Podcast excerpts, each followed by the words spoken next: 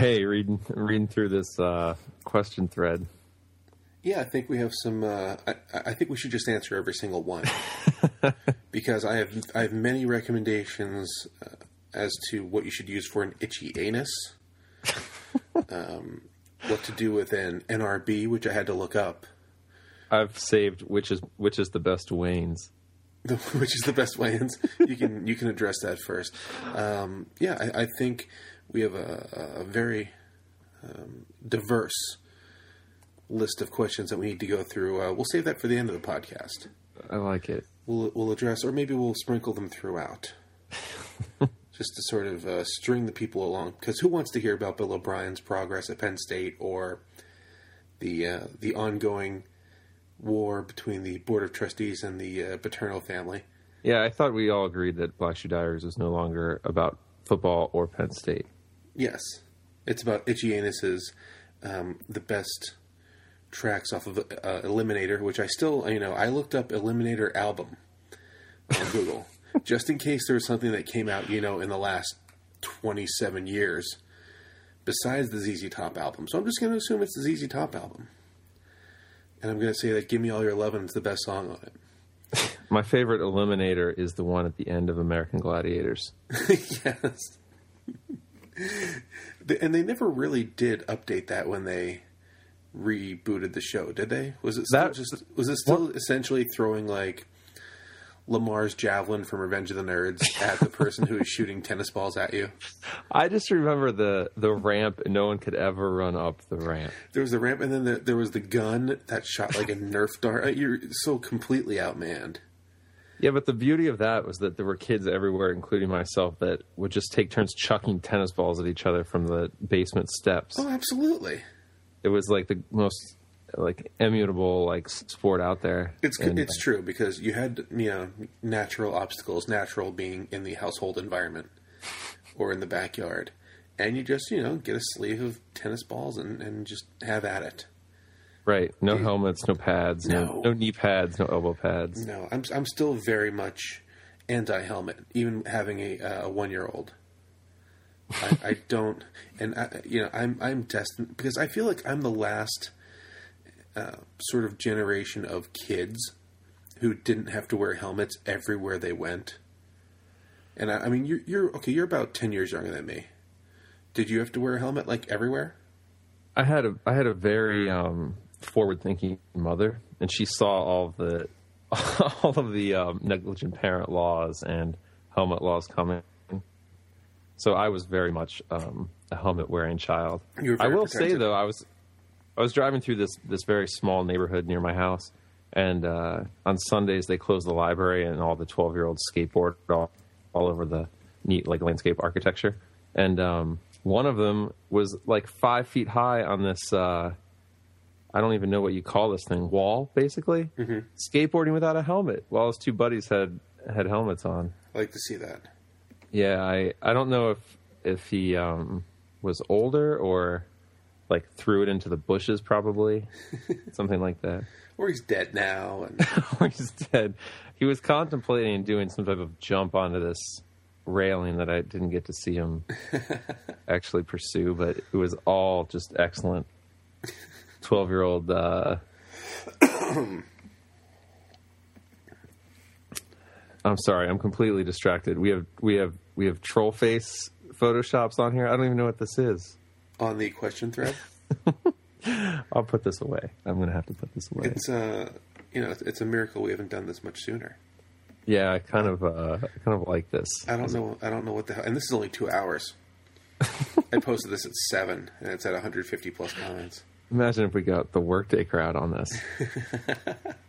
well, let's get into oh, what the hell SBN's throwing a floater ad across the screen? This...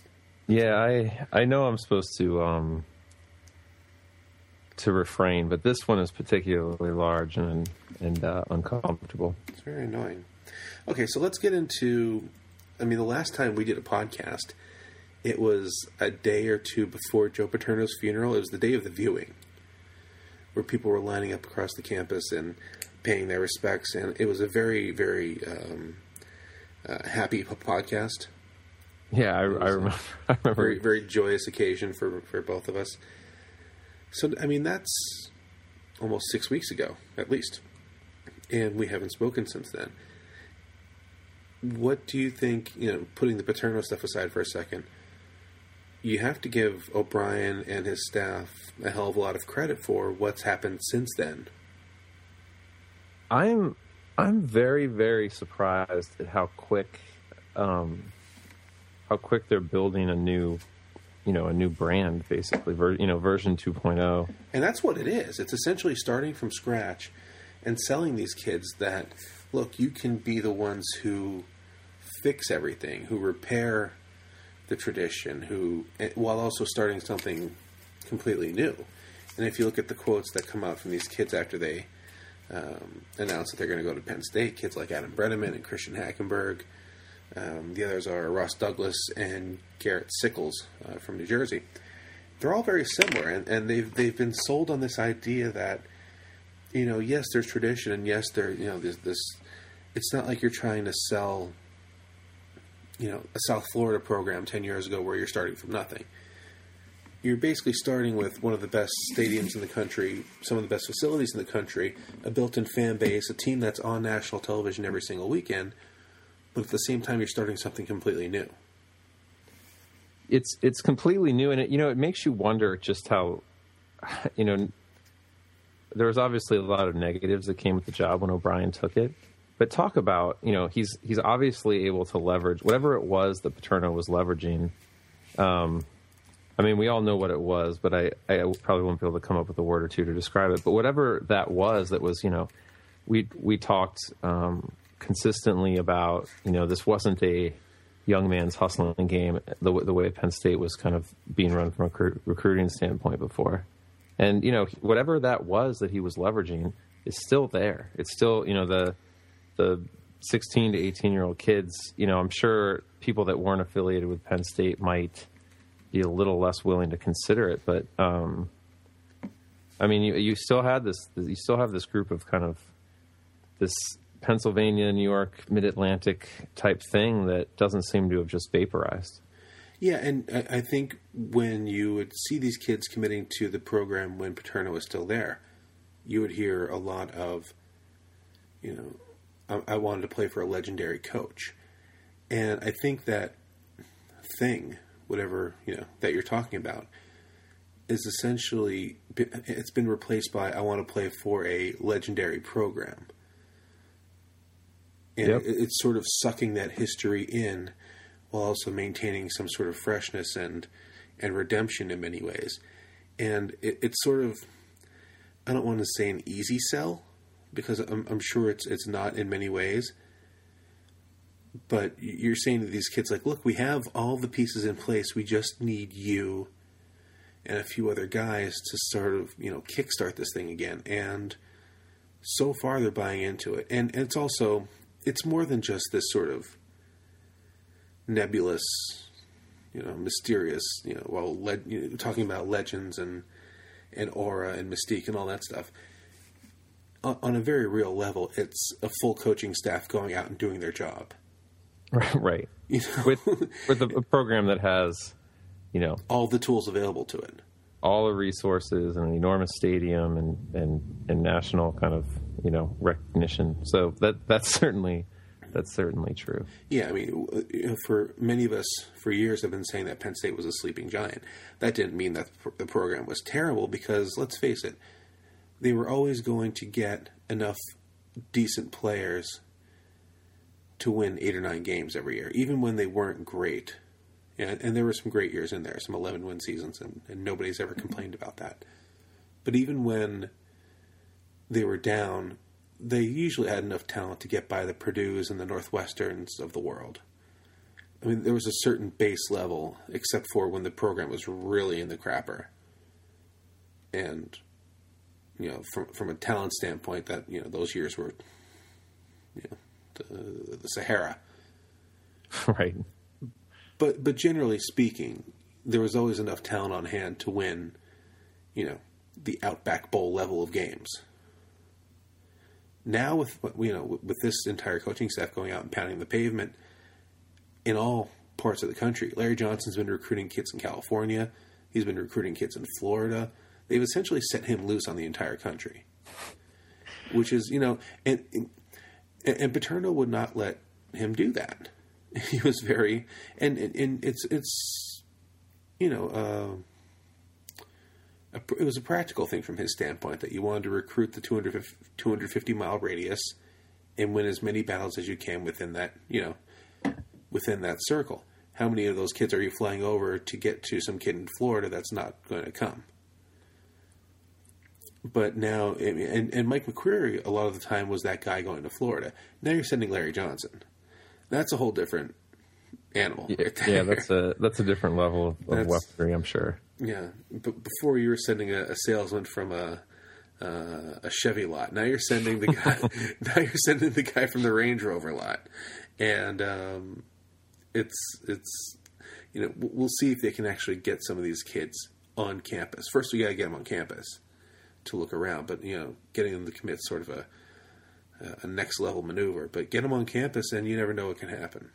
So it's it's just nice to see that from an overall standpoint of effort that you're not having like you did before essentially four out of nine coaches recruiting and five of them not bothering to do much of anything Right. And you, know the the other thing that's just so relieving. So the, the Breneman commitment was was obviously um, was probably the biggest recruiting story that we've seen in several years. Uh, maybe I'm maybe that's not true, but in terms of momentum, I'm not sure whether this is any you know less celebrated as as the Derrick Williams commitment because I it's so comforting and and Yeah. um, there's so much to build off of it. it's almost yeah it's almost more of a mental thing than getting the best tight end in the country because i mean the kid grew up a penn state fan uh, Right. but there you know there have been plenty of other kids who grew up penn state fans who didn't come to penn state and, and Well- it, it was almost about more about not letting him get away to a place like michigan or ohio state or, or maryland or anywhere than it was about actually bringing him in it, it just just it was sort of a mental hurdle where the best talent in Pennsylvania, a mental hurdle for the fan base, where the best talent in Pennsylvania seems to leave Pennsylvania almost every single year. So it's not only that he was um, a great player, it's that he was a homegrown great player who is embracing this new regime. Well, and and you know all the direct competitors, you know, have completely stepped up their game just in the last twelve months or so. I mean, Yeah. Michigan is recruiting at a completely increased clip from you know multiples of what they were doing previously. Ohio State, obviously, you know, even Maryland. Um, there weren't there weren't an inconsequential number of people who thought that Maryland and Rutgers might be able to benefit from this. And Maryland had that you know great you know early season you know thing. They've got this new coach and all this stuff. They've got these awesome new uniforms. I don't know if you've seen them, but like they you know there was a, there was a there was a significant number of people who thought that that there might be a power vacuum, and it's it's reassuring to know that um, you know now that now that everything has become relatively stable, and I'm sure we can transition into the zombie that that won't go away. Um, you know, it, it's it's just good to see that there there are people that kind of recognize that not everybody was involved in this. Well, Maryland's having a lot of problems right now with kids leaving the program. But Breneman himself said after his press conference, which I don't know if you saw it, but or, or if we have time to get into this, but Jim Cantafio spoke for I think 25 minutes prior I- to prior to letting Breneman get on the mic, and uh, Twitter was hysterical. I I missed unfortunately. Open missed thread it. was hysterical. I was I heard- posting the uh, wrap it up box from Chappelle's show. I heard paraphrased accounts of every story, and um, and I can only imagine how good the real thing was live. It was it was insane. But um, but, but Brendan said that uh, Maryland was actually the runner up. It wasn't Ohio State or any of the other schools. It was Maryland that he became close to that coaching staff. So even though they're sort of, you know, swirling the toilet in many ways, and, and we may end up uh, getting their quarterback. You know, Danny O'Brien may end up being, if uh, if he and Bill O'Brien can work it out, Penn State's quarterback next year. He's he could be our Russell Wilson and we have all sorts of moral qu- uh, quandaries when it comes to supporting that. Because uh, I, I don't know how many times we use the term free agent to describe Russell Wilson next year, but um, we I may, used it bitterly, very bitterly. we may be um, yeah eating those words or at least uh, pretending that it wasn't a big deal anyway. It's, it's just college. It's the rules. You're just playing by the rules. But honestly, if if that kid comes to Penn State and he'll have, I believe, one year to play, so it doesn't affect Christian Hackenberg at all. So there there are no eligibility conflicts there. Where this kid's like, you know, this, this kid's in high school saying, "Oh, they're you know bringing someone ahead of me." They're not even going to cross paths on campus if that happens. So, and if that does happen, just to project mildly, suddenly you bring in a, an actual competent quarterback instead of uh, the, the the current poo poo platter that Penn State is employing right now. With Ohio State ineligible for postseason next year, it gets interesting. You know, It does. It, and- obviously, Wisconsin. Wisconsin isn't. Um, I don't think I, I haven't heard about any specifics, but you never know what what kind of free agency moves they're going to pull. That's true. It's become the Yankees and the Red Sox now. so, so uh, summary on uh, on the Bob. Uh, I I couldn't be more pleasantly surprised because I was not a fan in the immediate aftermath, and I don't think anybody really was. we didn't know anything about him. Well, no, I mean, no, he didn't. and his his resume is completely is still completely underwhelming. Yeah, I mean, there are games to be played. Believe it or not, Right. there are there are still there's still actual football to to happen. There's still fake football to happen in about a month. so I mean, we're but it's just nice to see enthusiasm for the program because you know we had to endure a lot of people saying that Penn State was going to be, you know, Indiana or Minnesota for the next five or ten years, and, and that's simply not the case. No, it certainly doesn't seem like um, you know. There's there's obviously some some ground to make up, but you know what? There was a lot of ground to make up. You know, assuming some type of smooth transition. So Yeah, um, you know that that doesn't necessarily need to be lost. And I and I am I am just want to be on the record as saying I'm I'm more than willing to eat crow on on the hire first of all, and also I I don't know um, on the scale how upset you were that he stayed with the Patriots, but it turns out you know in hindsight. Um, it, it wasn't a terrible uh, man move to make, as he described it in different words. Um, no, I it was would have I was It- it say, I was I was upset about it, but the more it went on, I mean, you know, they got to the Super Bowl and they had a chance to win it, and you know that that would have been helpful. But as it, as it turns out, you know, how much more helpful would it have been? He's convincing he's convincing four and five star kids to come anyway. So, you know, right, it- and the you know the last class kind of was what it was, and um, and nobody was really going to save that. Right, So- and you know it's always good to have. You know, maybe this means he leaves for the NFL, but it certainly doesn't hurt a college football program to have a coach that's generally respected, kind of in the community. I'm not sure bailing in the middle of the playoff run would have left him very well respected. That's that's probably true. So I'm I'm uh, happy to say that I was wrong about that. So add that to the list. it's a long it's a long list.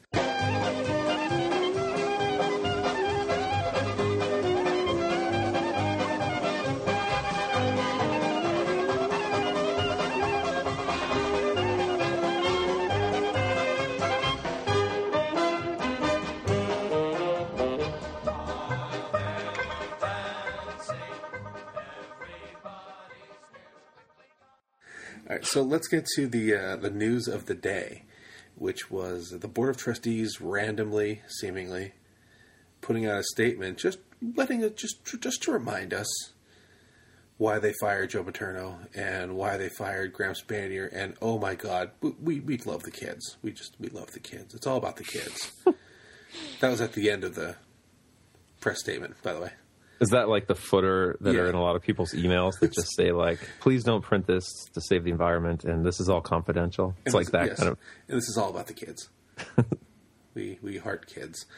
Um, so here was.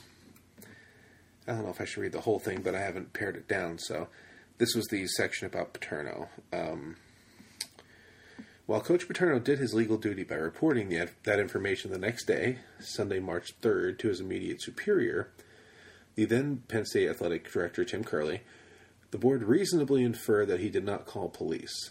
We determined that his decision to do this is bullshit. Anyway, all right, I'm not gonna I'm not gonna read this. Let, let's I, you know what? I would like to. I would like to read the three, the th- the num the numericals, um, the uh, that that were referenced in regards to um. You know, I, I guess I guess we, okay, we could just dive into what- the discussion too. But No, no, I see what you mean. Okay, thus we sent a representative of the athletic department, Frank Ganter, to ask Coach Paterno to call us. When the coach called, the board member who received the call, um, that was the U.S. Steel guy, I believe, planned to tell him that one, the board had decided unanimously to remove him as coach. Two, the board regretted having to deliver the message over the te- telephone.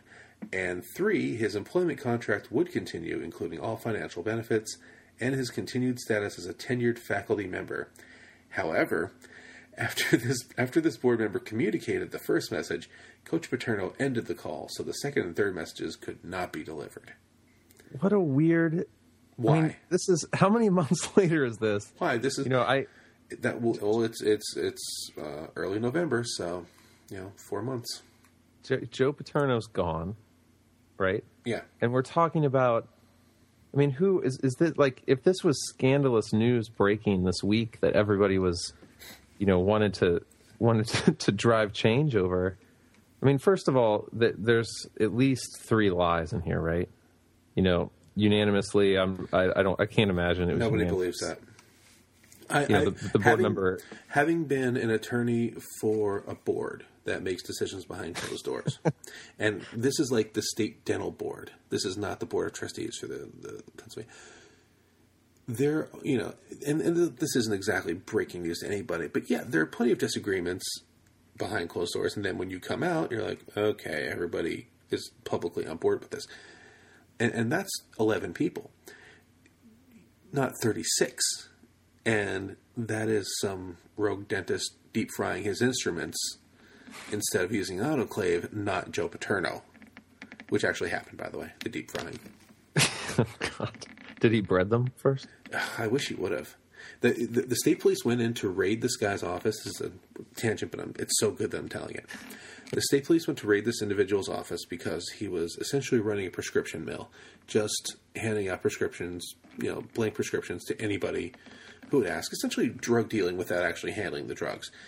And when the state police raided the office, they found these deep fryers everywhere, and they couldn't figure out why. And as it turned out, he was using those to sterilize his instruments instead of an autoclave. Now, you have questions. Uh, yes, they were probably very delicious. Yes, they were probably very slippery. And no, I have no fucking idea why this guy would do this. I mean, I, I guess peanut oil is cheap, and and you know, there's you know, fry daddies can be bought from Crate and Barrel, but I mean, what the, what the hell? did he move into like is the dental office an old like Hardee's, and they were just there, and he was he was just being resourceful I will take a as a monster. small business I will take a monster burger and uh, a little scale for my uh, for my incisors, please. and please one of those spit suckers, breaded.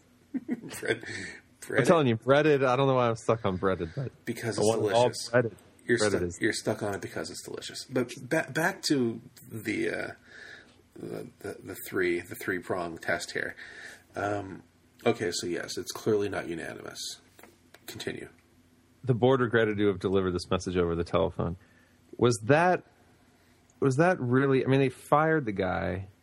Um, they probably regretted that they couldn't like have done it over tea somewhere. But was the was the board member holding the phone in the midst of the rioting and the press and the clearly just completely non-composed stature of the entire institution? I- did he really have this written down on a piece of paper? Like, okay, I have a couple of very important things. You know, Roman numeral number one, you're you're fired. Roman numeral number two, we regret. like, and then why couldn't they call him? And the you know, like this is such a such a weird you know. So I, I just don't even believe that two and three existed. Well, Sue called back right away, right? Right? She yeah, called, she I mean, called back to yell at them. So maybe uh, maybe it was just sort of you know, I mean, I butt dial people all the time. Maybe Joe sort of accidentally hung up the phone, and like, uh, who knows? I have mixed feelings on the on the phone call and, and sort of the logistics of it. I mean, there were crowds outside of Joe's off or his house, right? Uh, I mean, was, I mean- was that was that still going on? I mean, it There- was it was, a, were. it was a mob scene everywhere. But I think that, that I think t- you would take a step back and you would just, you know, the other Wait thing they till the next reference in here somewhere. Yeah, you would just adjust the time. Yeah. I mean, it wouldn't. The idea that, like, here's here's the other thing, you know, they they readily admit in here that that you know they would have waited until the morning or so so they so they say I guess, except that they were they were completely confident that it would get leaked out and they wouldn't get to be the ones to deliver the message. Well, you know, just It got leaked know, out anyway. right, right. Ben Ben was anyway. Ben was tweeting about it before the press conference even started. Like, oh, I can confirm Paterno and Spanier have been let go. It's, and so, I mean, if if that's the case, like you know, make the decision, invite him somewhere, have him wait, and then make you know do something like that. There, it didn't have to um, happen at the eleventh hour. I don't think. And, and I mean, maybe we're forgetting how how like you know hectic every every passing second was of this week. Um, yeah, I, I, think that's overlooked to a degree. And I'm not even really upset about about the phone call. I'll just say it, I guess. It doesn't seem right. It seems like somebody with some composure would have figured out a, a different method, but But as we've learned, these people have no actual composure. No. And I and I still agree with the decision. I know most. know, like I, I, most I people agree that Paterno lot of- had Paterno had to go at that juncture. Curley had to go. Spanier had to go. You know, these guys had to go. But the way it was handled, and, and the way things continue to be handled, just blows my mind. That these are people who are leaders of industry. Uh, there are multi-million dollar consulting firms and public relations firms who are involved in every painstakingly administrative step of this nonsense. And yet they just step on their dicks every single time they try to do something. And it, it just it, it, just amazes me. And it, it it and it's shameful that, you know, my university, my brother's university, your university, my father's, you know, you know these idiots are are ruining it every time they do something. And They- it, it, it's, I mean, what, what, what? I, I don't know. The other thing that, that I think is really is really striking a lot of people the wrong way is oh, and by the way, like while we're just talking scale, a lot of these CEOs are sitting on bill. They're they're making decisions with billions of dollars and thousands and tens of thousands and hundreds of thousands of jobs um, Yeah. combined, and and this is and that like it just kind of makes your head spin to think that you know, I, I don't know if this is a function of the board being so big and there being such a huge power struggle within the board and it being so closely linked to the Pennsylvania government, which obviously has all these pol- political relationships and, and um, bickering and positioning. Um, but all of that, you know, all of that aside, it just, I mean, we, the, the news of this, this press release, like other than the stupidity in it, is that it exists and that it came out today. That's the That's the exactly- headline. And that was the immediate reaction. I was checking uh, Twitter during work when this all came out because I had no idea this was going to be released today. I don't think anybody else did either. And as it turns out, it was email blasted to anybody who's on a Penn State email list. So it, ju- it just showed up everywhere. And it was like, hey, look, we still exist. We still suck at our jobs. And here's, you know, for the 15th time, here's why we did this. And s- someone might have to correct me, and, and maybe this is just standard procedure, but e- actively emailing it out also, you know, is is is a very proactive. I, I wonder if the board is still trying to, because you know there was a lot of discussion about who was in charge, who was who held the power, who was able to make the decisions at the school. I I have to wonder if if the board is having a little kind of, um, you know, sophomore slump issues here, where you know they were really in control for a week. They they you know all these people became interim, and then you know they they were still appointing the people. They weren't bringing in anyone that that demanded. You know, you get these head coaches that come in and want administrative decision making powers. They didn't appoint anybody like that. Um, I just I just wonder if if there's somebody on the board that wants to just keep the board front and center. I mean, when you release a, a press release, can't you just release it? Can't you just you know put it on the website? Why does it need to be emailed to hundred Yeah, thousand? th- you're right. There's an, an oddly proactive way to spread a shitty message. a pointless one, a shitty one, and a pointless one. yeah, and yeah, it's it's very much both of those things. So, you know, I, I'm not even gonna lie. I didn't even read the part about Spanier. I'm like, oh, Spanier, he's gone. I don't care. We, we have Ted Roof now. He'll remind me of Spanier every time I see him. Yeah, But, uh, Spanier's definitely doing whatever the Jim Tressel equiv- equivalent of video review is somewhere, and he's perfectly fine. And, and that guy's, you know, he's ruined. He's he's ruined for. I mean, granted, he's you know he's he'll be fine, money wise, money wise, but career wise, he's ruined. Um, and then, of course, remember the children. And then they quote Ken Frazier at the end, who's the CEO of Merck, who has his own scandals to to talk about, giving giving the moral lecture on on uh, every adult has a responsibility for every child in our community. And well, great. So then there was the response from the paternal family, which was swift and gorgeous. it was. it was some somebody tweeted. Um, uh, I think it was Spread HD Graphics, who, who does some work for Primary Primary Element and, and a lot of uh, graphics design stuff. He said this is essentially like the drops mic version, or the, the drops mic moment, like you know Chris Rock walking off the stage, drops mic, and just and it was. And I'm going to uh, page down our BSD thread here. Six million threads. Okay. I'm, I'm reading this whole thing. The Paterno family is surprised and saddened that the Board of Trustees believes it necessary and appropriate to explain, for the fourth or fifth time, why they fired Joe Paterno so suddenly and unjustifiably on November 9th, 2011. I mean, that, you could have just left it at that. Because, uh, yeah, surprised and saddened. Yeah, we we're all surprised and saddened because wh- why? Why, why are you doing it?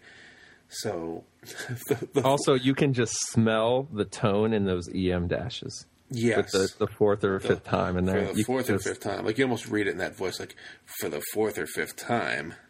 And then, like, yeah, and you're in the golf course, and the dude just like spits right at his shoes, like this, like half dollar size thing. Right after he finishes it, he's just like, he's furious.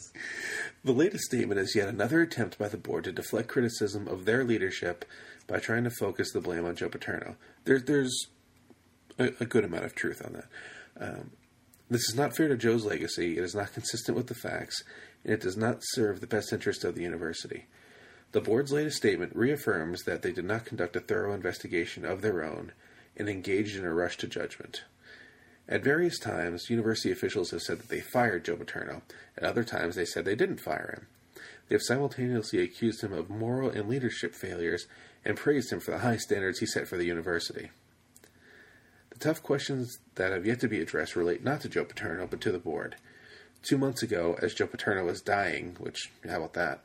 Um, the board conducted a series of media interviews condemning him for his moral fail- failures. This is a dagger, by the way. Uh, as, as he was dying, they conducted a series of media interviews condemning him for moral failures. Now they're trying a different tack and accusing him of leadership failures. The question we would simply, or the, the question we would ask is simply this: When will the board step up and acknowledge that the ultimate responsibility for this crisis is theirs? Everyone who cares about Penn State is longing for strong, courageous, honest leadership.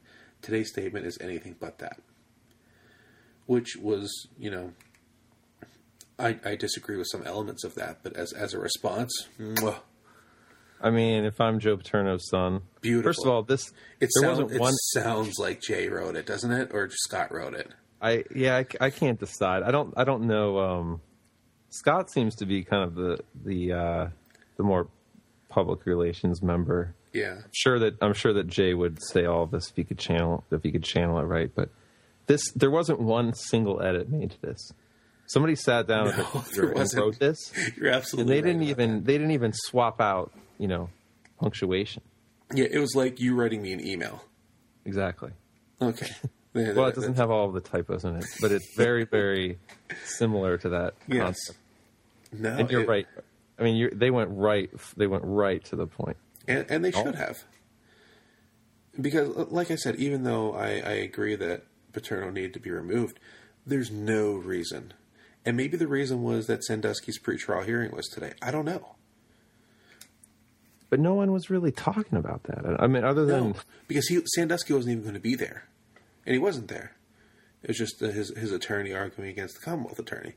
So it, it wasn't like there was some great public appearance by by the accused molester that needed to be offset by a statement from the board of trustees. This was just sort of stupid and gratuitous, and it, and it got the response that it deserved. And I'm glad I'm glad it did. And I love the first response to the block quote. Can this be emailed to all of us? yes. Yeah, that's, that's and, and and it's also a good point. And I did try to email it back. I tried to I saw that. I tried to reply all, and it said that the moderators had to approve my message, and I'm guessing that they haven't. Not yet, probably. I'm, I'll be waiting. It's probably in the hopper. No, I, I, um, I think from from first of all, there's nothing unfair about. I, I, I agree with you that there are some, um, kind of implied statements in here. But if you're Joe Paterno's family and and your, Yeah. your father is gone and this thing comes out, this is there. There's no um, kind of apology necessary, in my opinion. No, no, absolutely not. And um, I, I, I completely agree with that. It, it's, and I'm interested to see where this leads now. Like, what's what's the next step after this in the sort of post mortem public public relations battle? Because the last time we, we spoke on a podcast, we were wondering how Penn State was going to act to sort of bring Paterno back into the, you know, the marketing and the you know, honoring of aspect of, of the program. And this is not happening now.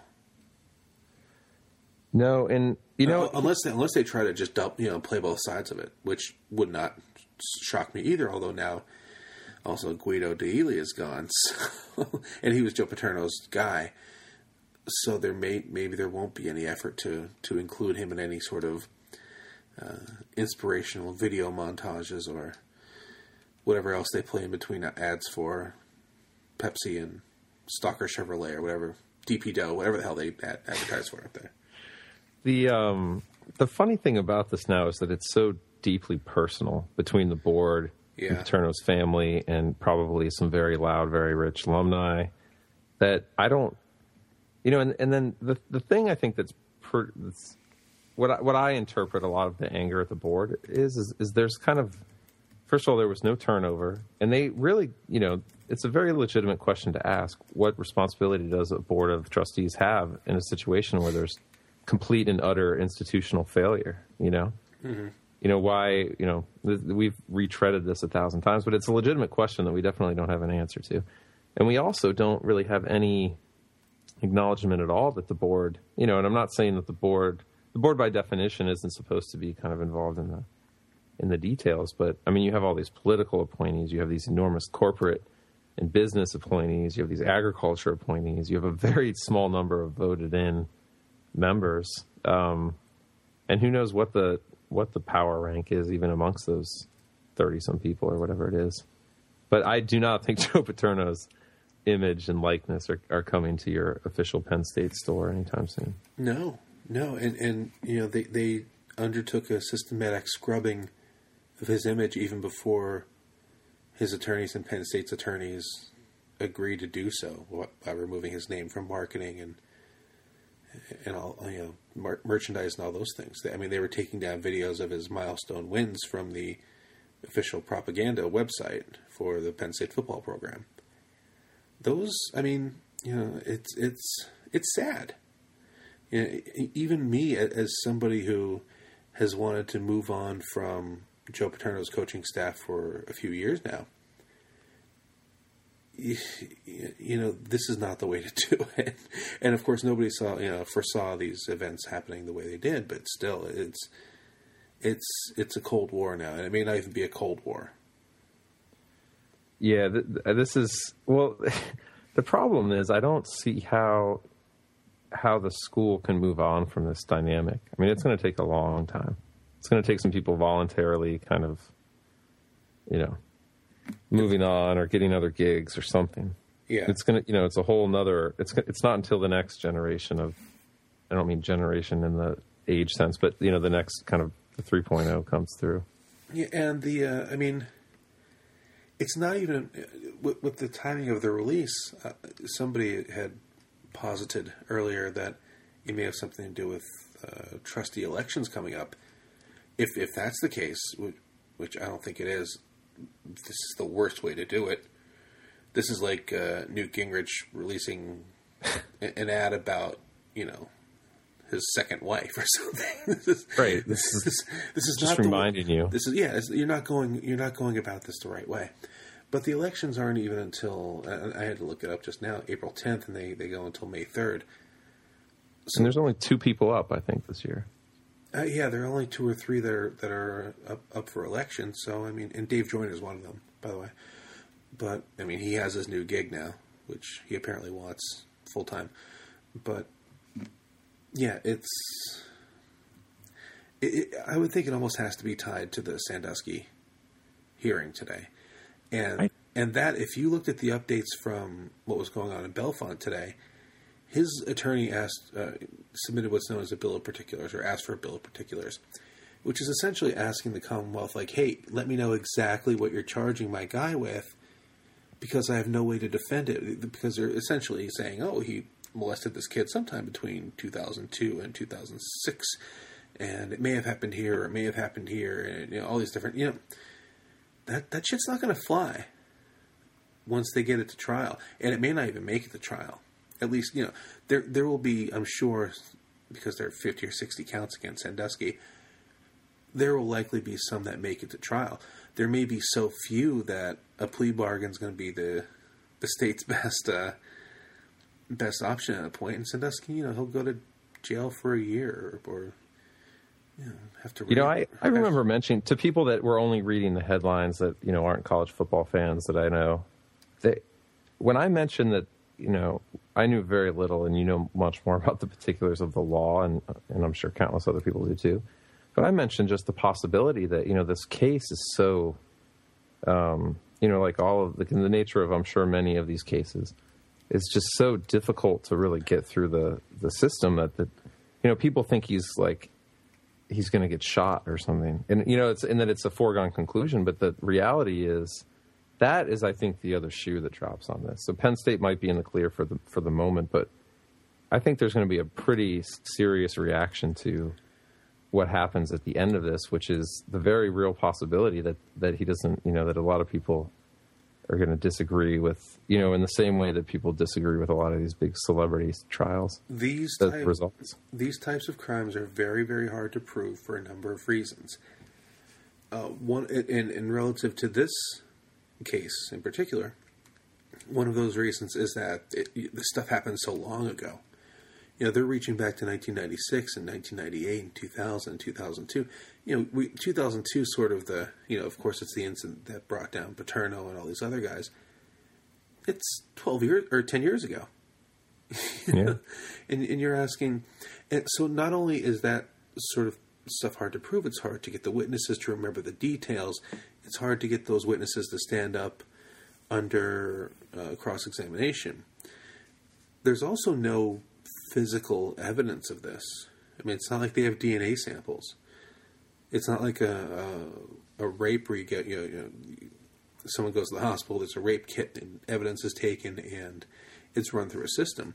This is all, you know, circumstantial. That you're you're depending on uh, on- the credibility of witnesses who may or may not be very enthusiastic about testifying, and you know we're, we're if you're asking me, do I think Jerry Sandusky did this stuff? Yeah, I, I, I do. If if you're if you're demanding a yes or no answer, yes.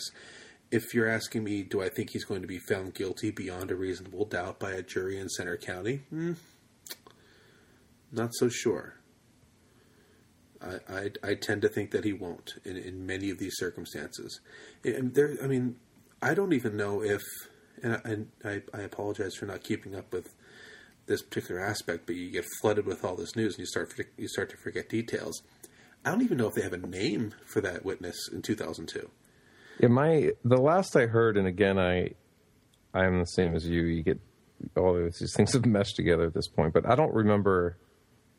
I, I, I remember hearing that the specifics of it are very hard to to nail down. So what happens? And and the the case against Tim Curley is probably going to fall apart at some point. I, and Gary Schultz perhaps a little bit less likely that that'll happen because he seemed to look like a, a damn fool when the testimony was read at their at their preliminary hearing. What happens when Tim Curley is acquitted? You know, does does he get his job back? He's on administrative leave. Does does he have a right to get his job back? I I don't know.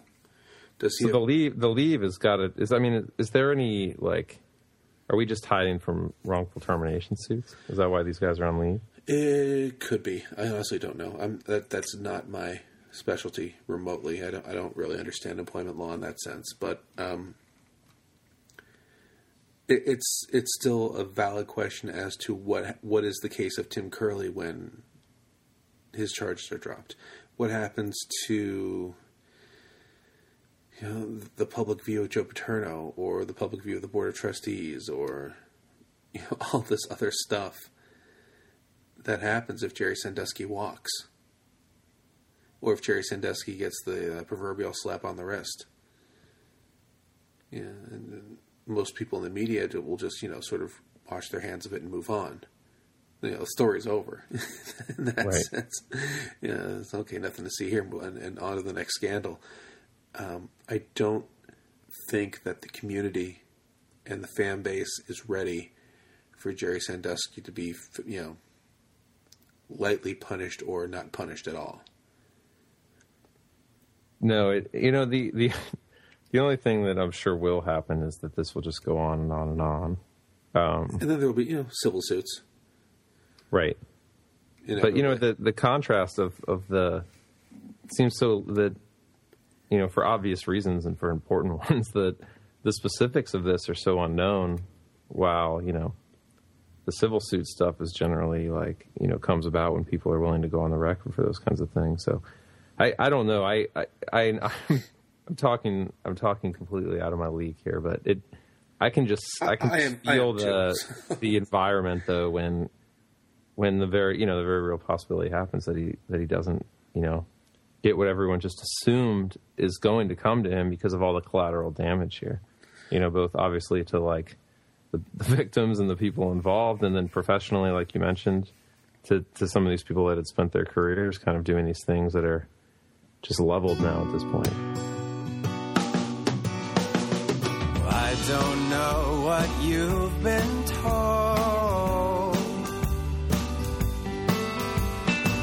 don't get out much these days.